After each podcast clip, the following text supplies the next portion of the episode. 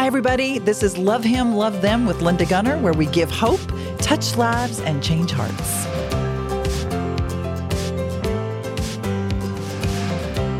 Hi, everybody. Today we're going to talk about the Jesus Revolution movie because my big question is that movie is about a move of God.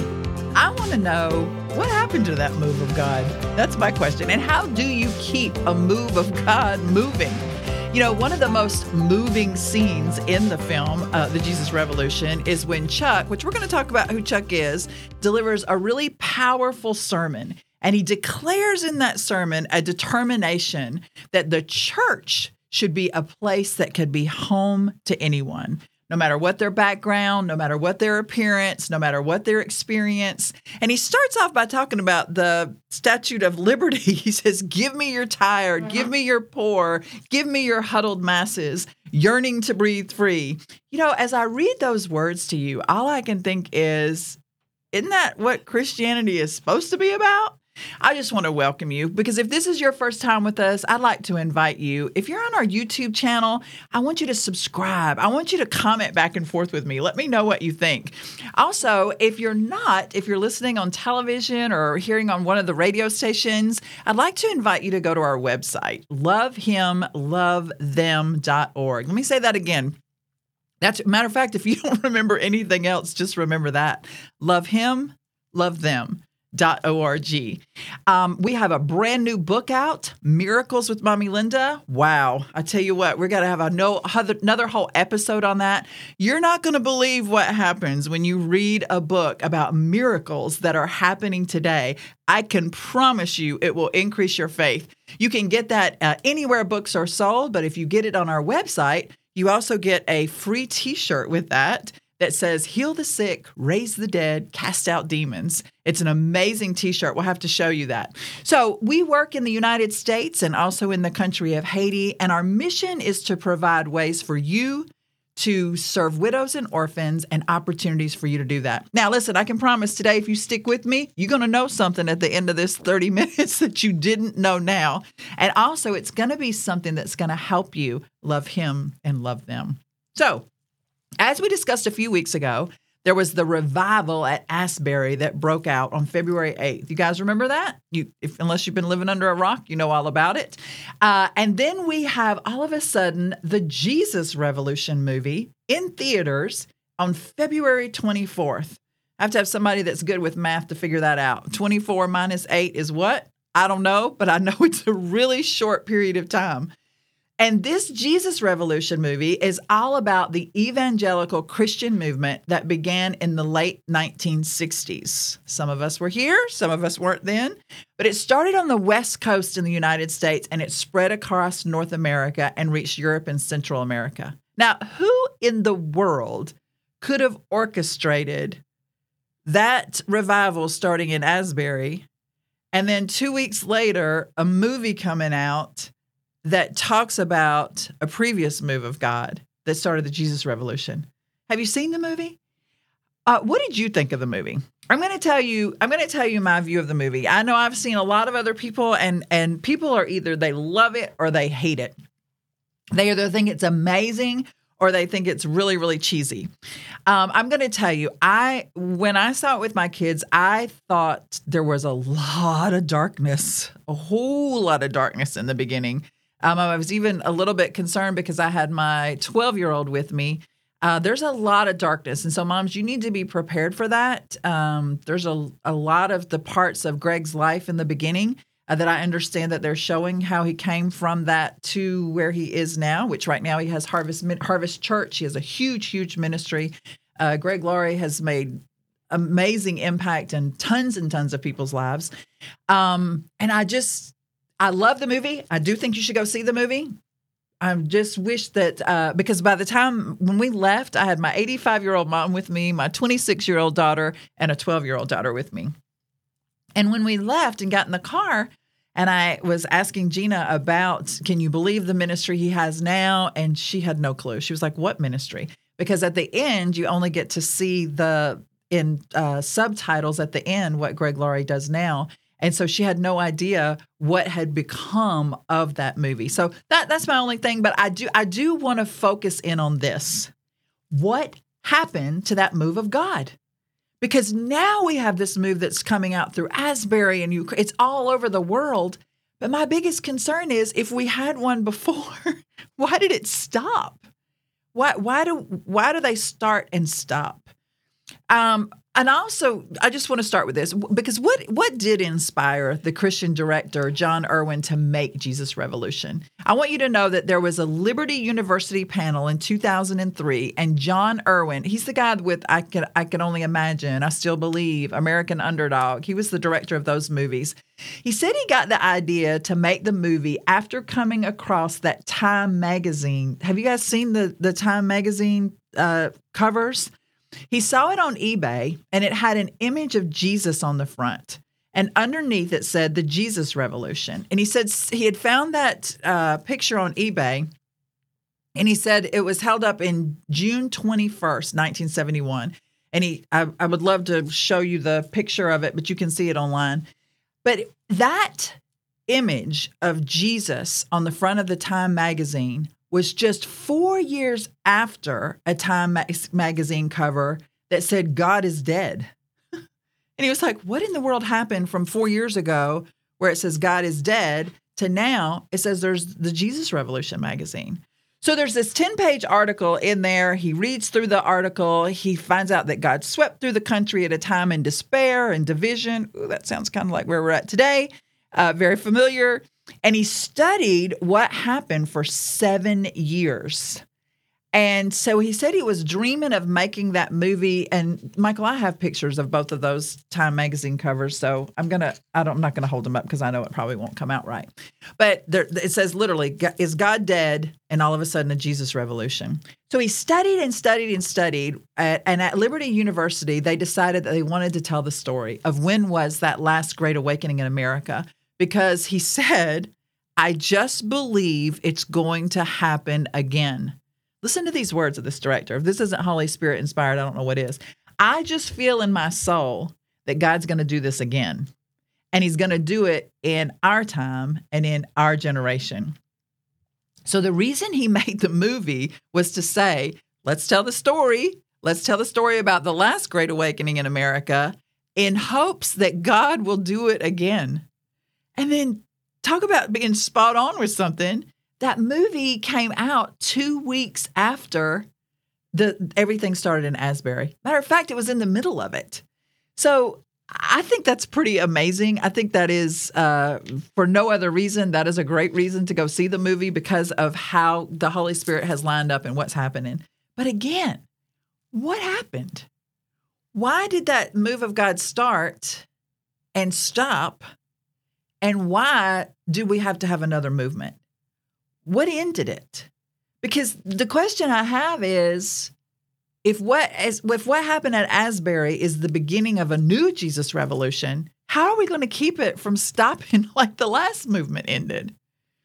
You know, according to Christianity Today, sometime in 1973, the press, and remember, they didn't have um, social media back then.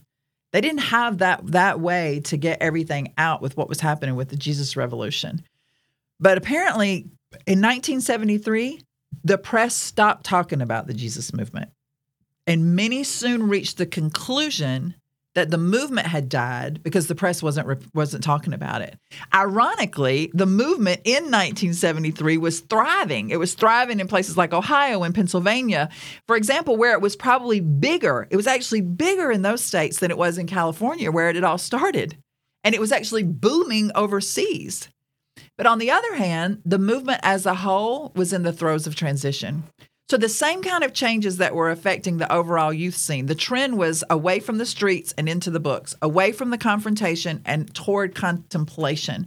Among Christians, there was less emphasis on outreach. Do you guys remember back in the, gosh, when was it? The 90s, 2000 even, probably 90s, whenever there were every church in the world had an outreach night. I remember for ours, it was Tuesday night, eh, which not very many people showed up when you would come and literally go out into the streets. Well, that and that was part of the Jesus revolution. They were going and telling everybody. So they moved away from outreach and they focused more on Bible study and on worship. And large segments of that Jesus movement just disappeared behind closed doors. So, and it failed to adapt to the times. It just really ended up disappearing altogether. I want to tell you another interesting part, which I am not into history or politics, but with Watergate and President Nixon's promises to end the war in Vietnam, that's when that that's where that whole counterculture receded. So thus that removed the mission field that that revival had targeted because that's what was going on. They wanted peace. They wanted peace. So now they were going to stop the war. So they got they got the peace. So with previous efforts of evangelism that had been really really simple, as sitting out in the street and playing a guitar on a street corner for a group of spiritually interested hippies, that cynicism born of social, social, societal fears towards cults and brainwashing techniques made evangelism very not nearly as fruitful. So there was a counterculture that came to an end, and Jesus people groups either disbanded or they institutionalized in churches or they stubbornly held on to their counterculture roots. It's. Mm, when I think through all of that, it, was the Holy Spirit in that Jesus movement? Were there a lot of things that changed? Through the Jesus People movement, uh, it, it just ended. It ended in the 70s. There were still a lot of churches, a lot of parachurch organizations, a lot of apologetics ministries, a lot of converts, a lot of Jesus musicians. A lot of music came out of that a lot of independent evangelists, a lot of missionary workers that had been funneled into the Protestant and Catholic denominations. But my question is how, if it's a true move of God, would that move of God keep moving? You know, many people say, if God doesn't do it, then I won't do it either. Many people wait for the Lord to move, to release revival. But the truth is, God is waiting for you God is ready to move. But if the church doesn't provoke the move, nothing will happen. And I I'm really really really concerned. And I'm I'm going I'm going to tell you th- this last week was the very first week that I got to speak and share at a church since our new book has come out. Our new book is Miracles with Mommy Linda. And it is about miracles that have happened that we have personally been involved in and a part of, of healing the sick, raising the dead, casting out demons. I am really, really concerned about what we're calling a move of God. I'm people because now I see that because people know that we've been involved with miracles, people are coming seeking that. There were literally people at this church the last week coming in on with canes, coming in with rashes on their hands, coming in with their marriages falling apart. They are seeking something. And I just want to make sure that as we seek what we're seeking for our miracles, I, I, don't want I don't want what's happening now with this revival and the Holy Spirit coming to be something that comes and goes. I don't understand how it comes and goes. How do we have these waves? Because if it comes, it should stick, it should stay. The power of the Holy Spirit, the move of the Holy Spirit is is not something that comes and goes. You know, I want to talk to you about what provokes the move of the Spirit. It's it's a it's a a revelation knowledge. A revelation knowledge. Most revivals die because people don't have what the revelation of what is next. And when there's no revelation, and you see how that one was tied to, and I never knew this before, but it was tied to the war. People were looking for an answer to that. They wanted peace. The people that wanted peace, it was an argument. When, when there's no revelation, and what is a revelation? The definition, the divine or supernatural disclosure to humans of something relating to human existence of the world. People are hungry for the supernatural. People are so hungry for it you know people repeat the same things and god god is attracted to movement he's not attracted to stagnation revelation is what continues the movement and when there is no revelation the movement will die and it just becomes an institution and i think that's exactly what happened is things moved into the church uh, well, I, I don't know. I mean, you can you can study that on your own because I want to say it doesn't really matter what happened to end that, but it does matter what happened to end that because if we're looking that we're starting again, we don't want this to end. The same way when you start your relationship with Jesus Christ, when that power of the Holy Spirit comes in, we need to figure out what is it that's causing people to fall away? What is it that causes people to not? Is it that they didn't get completely dipped in the Holy Spirit? Is it, oh my goodness, uh, Fred and Merlanda and I were talking about this this morning, talking about James, where it says, uh, Consider it pure joy, my friends, when you have trials of many kinds, because that is what increases your faith and, and gives you the perseverance and and Fred said the the problem is because people it's hard. It's hard to go through trials. It's hard and people this is his exact words where people don't want to make the sacrifice that it takes to make it through those trials so that they can persevere. You know, the enemy hates revelation because revelation is what brings progress. And and we need to have some revelation of what the word of God says. We need that. We need to understand that. So if even if we just understood that one verse in James, consider it pure joy, my brothers and sisters, when trials of many kinds come because we I asked Fred, I said, when was the last time you ever heard anybody say, Oh, I am so glad I've got so many problems right now because this is going to increase my faith and help me persevere. He's like, I've never heard anybody say that. And yet that's what the word says. And what are we all looking for? A way to persevere. You know, another thing that that draws a movement of the spirit is unity. I've been really um, honed in on this because you you don't hear a lot of people talk about that either. But unity, God is pleased when he sees unity. The Spirit of God actually doesn't stay where there is strife. And many Christians don't unite because everybody wants to implement their own agenda. Ooh, that is so, so true. And division is the evidence of spiritual immaturity. Where there is division, there is no glory. Uh, Ephesians 4 really, really hones in on unity and talks about how we are supposed to be unified in the spirit. You, and and you know we we don't find that. We find matter of fact we don't find unity so much that we have not only a first Baptist, a first Methodist, a first Presbyterian, but we have a second and a third, and it just continues to divide because of exactly what just I just said. Everybody wants to implement their own agenda whether that sometimes even boils down to are we going to have a Sunday night service? Are we going to have this color carpet? Are we going to have the remembrance table? Unbelievable the way Satan can come in. You know, it's time the church and believers put aside their agenda and surrender to the Holy Spirit and align yourselves to God's agenda. You know, when the in Acts 2 1, it says, when the day of Pentecost had fully come, they were all in one accord in one place. I was thinking about that the other day. When is the last time you've ever heard of anybody talking about tongues of fire showing up on everybody's head or a building completely shaking? You know, another thing that the spirit is really attracted to is hunger. When there is no spiritual hunger, there is no drive to seek God. And do you realize that we can provoke God to move through our hunger? Do you know that we can ask God for hunger for the word? for revelation and for revival, just think if whatever the idol is that you have placed currently before God, whether that's food, whether that's cigarettes, whether that's pornography, whether that's uh, the lady that came forward Sunday sleeping around, whether it's putting another person before your spouse, just think if you had that the same hunger that is driving you to that idol right now, if you had that hunger for the revelation and for God's word. Another thing that draws the move of the Spirit is sacrifice. And that's what Fred's talked about this morning. You know, praying and fasting are spiritual sacrifices to God.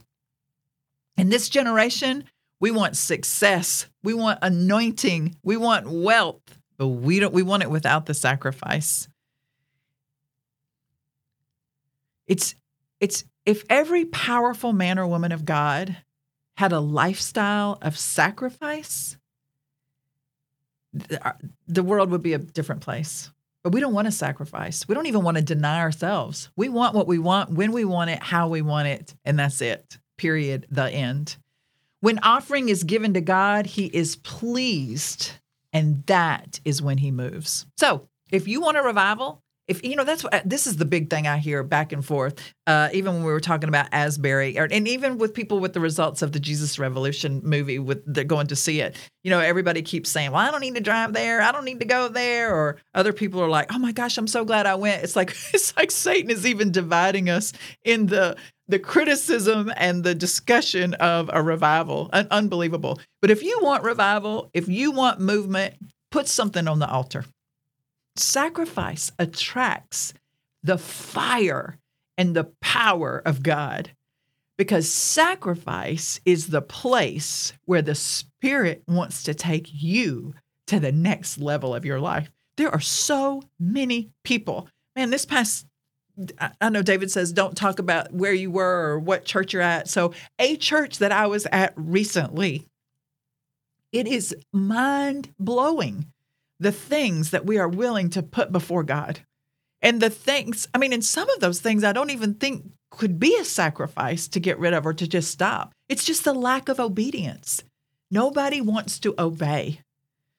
What is the law of sacrifice? For it to be a sacrifice, it has to be something that you value or something that has a cost. And when you sacrifice, it's a legitimate way to get closer to God because sacrifice is not just an event, see that's what draws me to that the thing about what why does a move of god not continue? I think for a lot of us it is an event instead of a lifetime instead of a lifestyle. I think that's why we lose weight and gain weight. That's it's it's an event. We do something long enough to get the result that we want and same with marriage counseling when we do marriage counseling with couples, man, they'll come in, their lives are falling apart. They're ready to hand us the divorce paper. A lot of people do come in and throw the divorce papers on the table and say, "See what you can do with this." And and when uh, David starts to counsel and and uh, we tell the biblical truths, uh, and they get to a point where okay, now they can live with each other again. It, it, they get to that event and then they stop we, we do what we've got to do to get to where we want to get to. And then once we get there, we go back to exactly what we were doing before and wonder why we gained 20 pounds back. I'm just saying. Uh, but for it to be a sacrifice, it can't be an event. It has to be a lifetime. Sacrifice can be prayer, it can be praise, it can be worship, it can be offering, it can be serving, it can be dedicating time to seek God. But the power of sacrifice is it causes movements. Oh my gosh, that is so that is so um, tied to weight loss, right? When you sacrifice something, it does cause movement. It causes movement on the scale down. and it and it does cause a revival of a change in your life. In the same way when we sacrifice for God, where there is continual praise and worship and offerings, that altar will be burning. Do you remember whenever um, those two guys were walking with Jesus and they didn't know they were walking with Jesus, but they talked about after they figured out and he opened their eyes that they were with Jesus? And he said, Man, we should have known something because we were burning inside. There was a burning inside of us. When is the last time you sacrificed something to the point that there was literally a burning and fire inside of you? And that, that's what they said. How did we not know it was him whenever we were burning inside, walking right beside him? Sacrifice authorizes God to put more spiritual weight on your life, and it releases power. The greater the sacrifice, the greater the power. You want the power of God? You want the ability to lay your hands on the sick and have them healed? You don't even have to pray. Do you want the, the power of God to be able to cast out demons? Are you sick and tired of your teenager that's full of depression or rebellion? That's what the power of God gives you. How do you become a, a carrier of a movement? Number one is you participate and you stop criticizing. You cannot carry a movement in which you don't participate or you don't invest in. And for the movement to exist, somebody prayed, somebody invested, somebody sowed, and somebody sacrificed. So we have the ability to start a movement of God. The same type of movement that if you've seen the Jesus Revolution movie, you saw what happened. I don't know if you remember, but or if you haven't seen the movie, but it started with one guy coming, uh, getting picked up as he was being hitchhiked and going to somebody's house. One person, one person that talked to another person and their daughter. Three people. I mean, you have that. You have that. You have that ability. But why aren't we? Why aren't we? I I pray I'm, I'm just going to pray with you now. Lord Jesus, I'm going to offer you the opportunity to pray because you've heard you've heard the word. You know, so many times when I've spoken lately, when the pastor gets up, he says, "There's really nothing more for me to say," because she, she's already shared the word. the The question is, are we willing to obey it? So I'm going to pray this prayer for us. Tonight I've heard the word. Today I've heard the word, and I'm going to obey it. Forgive me if I have compromised the truth. I need you to wash me in your blood. And I need you to forgive me if I have criticized what I don't understand. The move of your spirit. I sacrifice my own life. I sacrifice praise, prayer, fasting, because I want to see your Holy Spirit. I'm asking you to receive my sacrifice. Spirit, I want you to move and I want you to release your fire. Amen. I just when I when I see that Jesus Revolution movie, I just think, why not you? Why not me? You know, I say a lot of times in our home group, we have the same number of people that Jesus did. And Jesus's 12 were jacked up guys. You know, they were really jacked up guys. He had to talk to them over and over about their faith. It wasn't like he picked the most the most amazing guys in the world that were theologically sound or even could be. Look at Paul. I just wonder that verse, and I know I say it a lot, but it says the eyes of the Lord are roaming the earth, searching for a heart that is turned toward him so he can use them. And I think you may be that person that he's looking for you may be the person that can not only start a move of God, not necessarily for the world, but it may be for the world. But what if it's just in your home? What if your wife or your husband really needs a move of God? What if your kids really need a move of God? What is it that you are not willing to sacrifice that is going to change the trajectory of your kids' lives forever? Or what if it's your office? So many people complain to me, you know, Linda, I can't even go back to work because all they do at that office is cuss and scream. I'm the only Christian there. Wow. You have the ability to shine really bright in a dark place. And what if, because of what you're willing to sacrifice, people at that office, their eternity and their life will be changed forever? What if you don't worry so much about being involved in a move of God for the world? But you just be concerned about having a Jesus revolution with whoever your world is, your office, your family, your sphere of influence? Because we all have one. And I think Jesus would be overwhelmed with being able to use you to have a revolution with your circle. Don't forget, it's your job to love Him and love them. And one of the best ways you can do that is bring the Spirit of God into your family.